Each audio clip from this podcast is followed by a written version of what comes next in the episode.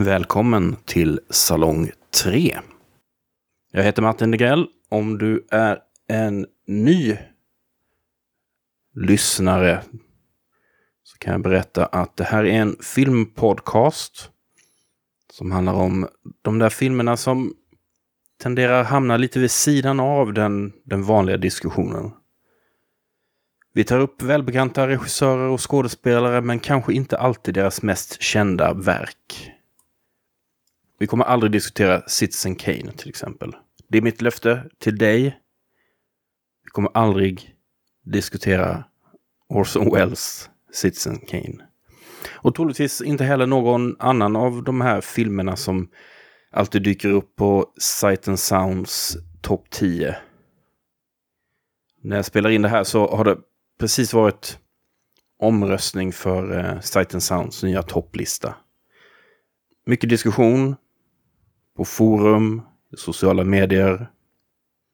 Ta en titt här på den nuvarande topp 10 och den från 2012. Då har vi Hitchcocks Vertigo i topp, följt av Citizen Kane, Tokyo Story, Renoirs Spelets regler, Sunrise 2001, The Searchers, Man with a Movie Camera, Passion of Joan of Arc, Fellinis 8,5. Så okej, okay, sex bra filmer, en okej, okay, tre ganska dåliga. Men ingen av dem kommer antagligen diskuteras här i Salong 3. Om du är en eh, trogen lyssnare så kan du konstatera att podden haft ett ganska långt uppehåll, vilket är beklagligt. Men så går det när jobb, pandemier och annat kommer i vägen. Men nu, som kompensation för detta långa uppehåll, så kommer här två säsonger på en gång. De kommer löpa parallellt med varandra och avsnitten kommer att släppas lite omlott nu under de kommande två, tre, fyra månaderna kanske. Dessa två säsonger eller serier, de handlar om två amerikanska filmkonstnärer med distinkta personligheter och väldigt olika karriärer. Den ene var en egensinnig manusförfattare och regissör som levde för filmens energi, för mediets rus i ofta blygsamt budgeterade produktioner som balanserade mellan arthouse och genrefilm. Den andra är en legend från Hollywoods gyllene era, en fullfjädrad filmstjärna som chosefritt hoppade från genre till genre och aldrig lät sin persona begränsa vilka roller hon tog. Det handlar om Larry Cohen och Barbara Stanwyck. Barbara Stanwyck var under lång tid en av Hollywoods starkast lysande filmstjärnor. Hon föddes i Brooklyn 1907 och inledde sin karriär på Broadway som 16-åring då hon blev dansare på den legendariska revyn Ziegfeld Follies. Detta var i början av 20-talet. Därefter hamnade hon i Hollywood ungefär samtidigt som ljudfilmen slog igenom i slutet av årtiondet. Efter några biroller hos regissörer som Frank Capra som blev förtjust i henne så slog hon igenom med en rad vågade så kallade pre-code-filmer.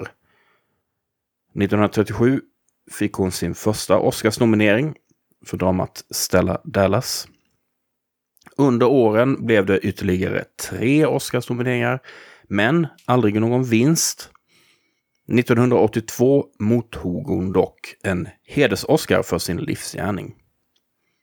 Stanwicks mest kända roller är antagligen som den tuffa lurendrejaren i Preston Sturges komedin The Lady Eve 1941 och som femme fatale i Billy Wilders noir-klassiker Double Indemnity från 1944. Men svenska tv-diggare minns henne kanske från miniserien Törnfåglarna. som kom 83 och som jag minns var en ganska stor grej i Sverige. Jag var lite för liten för att minnas den i detalj, men jag har för mig att eh, typ Richard Chamberlain spelar eh, hankig eh, präst, typ. Där gör hon i alla fall en av sina sista stora tv-roller, Stanwick. Anledningen till att jag var sugen på att fokusera på Stanwick är då dels hennes långa karriär. Hon är med om så väldigt mycket rent filmhistoriskt. Hon är med om övergången från stumfilm till ljudfilm och överlever den övergången. Hon är med när de inför den kontroversiella produktionskoden, då Hayes-koden. Hon upplever när färgfilmen tar över. Hon upplever studiosystemets eh, uppgång och prakt, men också dess förfall. Hon upplever konkurrensen från tv och så mycket mer. Och eftersom hennes karriär var så lång och eftersom hon tycks ha varit ganska prestigelös i sina val eh, om vilka roller hon tar och så vidare. Så dök hon, hon dök verkligen upp i allt möjligt. Från väldigt eh, prestigefulla studiofilmer till B-filmer och tv-filmer, TV Movie of the Week och så vidare. Hon gjorde allt från melodram till skräck, från screwball till västern. Och när hon sedan avslutade sin filmkarriär i mitten av 60-talet, vilket man liksom gjorde, då var man redo för soptippen ungefär.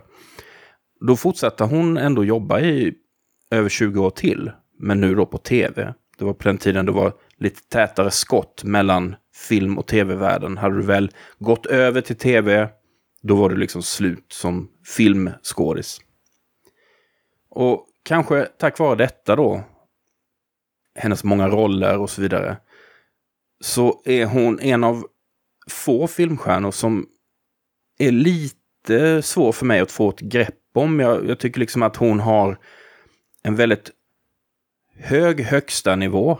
Men hon är också inte alltid klockren. Jag kan inte säga att hon är en av mina favoritskådisar. Hon är bra, ofta utmärkt. Ibland direkt dålig. Jag tror att det handlar väldigt mycket om vilket material hon har att jobba med. Det handlar om vad hon får för personregi. Hon är ömsom cool och tuff. Hon är ömsom hysterisk, överspelande som person eh, eh, utanför filmduken som kändis, det är hon också fascinerande. Hon är uppvuxen alltså i ett mycket fattigt hem i, i Brooklyn. Men som vuxen då så var hon stark anhängare av Ayn Rand. Hon försökte få flera av Rands böcker filmatiserade.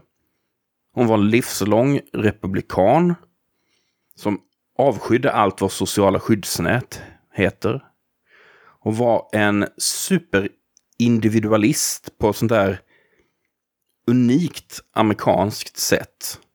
Det här bootstraps eh, filosofin. Om jag kunde ta mig upp från botten så borde ju alla som vill det också kunna göra det. Hon var ett entusiastiskt vittne under Huaks eh, kommunistjakt på 50-talet.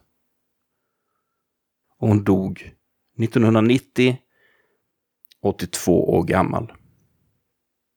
Planen är att beta av sex filmer med Barbara Stanwyck här i podden. Och jag har valt sex stycken som jag tycker speglar hennes bredd som skådis.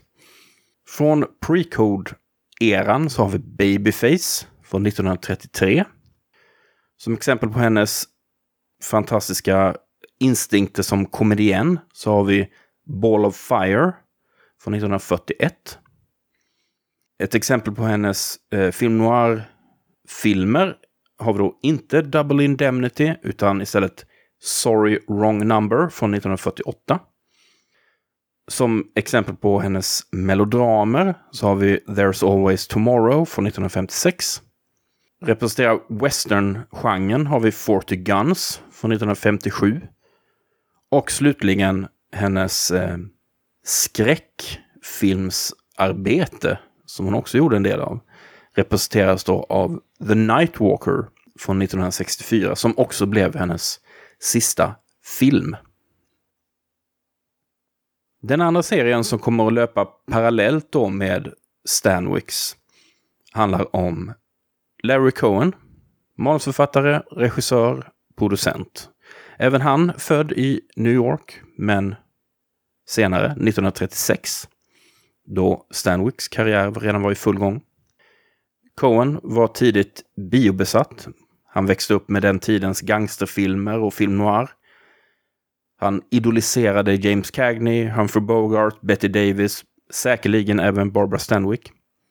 Och han visste tidigt om att han ville jobba i showbiz. Han var duktig på att skriva. Så det naturliga blev att han dogs till att bli manusförfattare. Och han har berättat i, i intervjuer hur han har tagit en kurs i kreativt skrivande i sitt liv. Det var vid City College i New York. Där han anklagades av sin lärare för eh, plagiarism. Eftersom läraren inte kunde liksom acceptera att en ung oerfaren snubbe kunde skriva något eget eller autentiskt. Cohen hoppade av kursen, äcklad av upplevelsen och därefter autodidakt. Och han har också berättat att han, han var alltid nyfiken, sen tidigare år var han väldigt nyfiken på hur film och tv gjordes. Och han, det låter helt otroligt idag, men han smög ofta in på 30 Rock då, Rockefeller Plaza, där NBC filmade diverse tv-drama och så vidare. Bara för att se hur man gjorde och liksom gled runt där bakom kulisserna. Eh, säkerheten på den tiden var nog inte den allra bästa. Larry Cohen tillhör en old school-generation manusförfattare. Han var ovillig eller oförmögen oftast att analysera hur han kom på sina historier, vad som egentligen drev honom utöver själva arbetet. Han var, hur man än mäter det, en otrolig idéspruta. Han har berättat att han satte sig vid skrivmaskinen och så bara hände det. Det bara kom ur honom. Han romantiserar naturligtvis lite grann. Men han hade också den här närmast intuitiva känslan för intrig eh, och disposition när han skrev sina manus. Istället för att sitta med detaljerade outlines eller strukturer så tyckte han att tjusningen med skrivandet det var ju att själv upptäcka vad karaktärerna skulle säga härnäst. Och vilket håll storyn gick. Han ville själv bli underhållen. Och han ogillade att skriva flera utkast på samma manus. Han ville vidare, han ville liksom ständigt, det skulle vara ständigt i rörelse. Otålig, ville ha energi, inga dippar. Och samtidigt då så var han så marinerad i det här klassiska tv och filmberättandet från tidig ålder att sådana saker som tempo och struktur, det nästan kom automatiskt för honom. Men den här spontaniteten och energin, den säger också något om varför hans filmer ser ut som de gör. Det är ju inte bara något positivt detta. De filmerna, de skarvar, de hoppar, de utelämnar, ibland förvirrar. De, de kan sakna en del av de konturer som gör att vi tittare säger aha, här har vi en vattentät produktion med ett manus som är logiskt och hänger ihop. Det här är en ordentlig, rekorderlig film. Så perfektionist, det var Larry Cohen inte. Men å andra sidan så har då Coens filmer alltid ett driv. En framåtrörelse, en otålighet. Det finns sällan några longörer eller onödiga scener. Filmerna förkroppsligar uttrycket cut to the chase. Efter en tid som manusförfattare i New York så flyttade Cohn till Hollywood och försörjde sig som manusförfattare där. Och jobbade både inom tv och film. Men så fick han 1972 chansen att regissera ett av sina manus. Home Invasion-satiren Bone. Som spelade mycket på den vita borgerlighetens skräck för den svarta befolkningen i USA. Särskilt i kölvattnet av frigörelsen på 60-talet, Black Power och så vidare. Bone eh, spelades in med väldigt enkla medel, mestadels i Coens hus i Beverly Hills. Och eh, med Bone så visade ju Coen då att han kunde både skriva och regissera. Och han fick snart fler uppdrag med dessa dubbla titlar. Han startade också produktionsbolaget Larco och blev sin egen producent, vilket var på många sätt nyckeln till hans fortsatta självständighet. Han jobbade oftast mot Hollywood, mot eh, distributörer och eh, externa producenter, men behöll oftast i alla fall en kontroll och en integritet.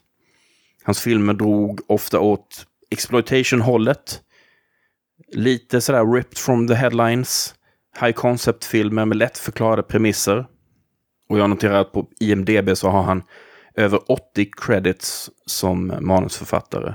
21 som regissör. Och han dog 2019. Lika gammal som Stanwyck var för övrigt, 82. Och en av anledningarna till att jag ville göra en säsong med Larry Cohen-filmer, det är att han ofta hamnar lite vid sidan om sådär i diskussioner om film. Han är lite för highbrow för den absoluta undervegetationen i filmlandskapet, men samtidigt för lowbrow för att räknas till fin genrefilm eller indie arthouse. Han glöms bort lite grann. Med andra ord, han är som gjord för den här podden. Och de Coen-filmer vi förhoppningsvis kommer att diskutera då i Salong 3, det är Black Caesar från 1973, Black rulle med Fred Williamson, It's Alive från 1974, God Told Me To från 1976 och Q, The Winged Serpent från 1982. Hans två kanske mest kända filmer. Special Effects från 1984. The Stuff från 1985. Och A Return to Salem's Lot från 1987. Och när jag säger att vi förhoppningsvis ska diskutera den eller den filmen så är det helt enkelt för att jag, jag planerar för detta, men alla avsnitt har ju liksom inte spelats in ännu. Allt kan hända. Så det är liksom målsättningen med de här två serierna. Detaljer om de här avsnitten, de kommer framöver att finnas på min hemsida. martindegrell.com. Där kan man även kommentera och diskutera avsnitten om man vill. Så om ni inte har skrivit ner de här filmtitlarna jag precis läst upp så finns information om allt det här på, på hemsidan. Jag rekommenderar att man ser filmerna innan man lyssnar på avsnitten. Särskilt om man är känslig för spoilers. Men jag tror att avsnitten är nog ganska underhållande i sig också. Jag ska försöka släppa de här kronologiskt, men som sagt lite omlott. Så första avsnittet så blir det då en av Stanwicks genombrottsfilmer, Babyface från 33. Sedan blir det Coens Black Caesar från 73 och så vidare. Men jag kan inte garantera att vi håller den här kronologiska ordningen, återigen lite på grund av eh, ryckigt inspelningsschema.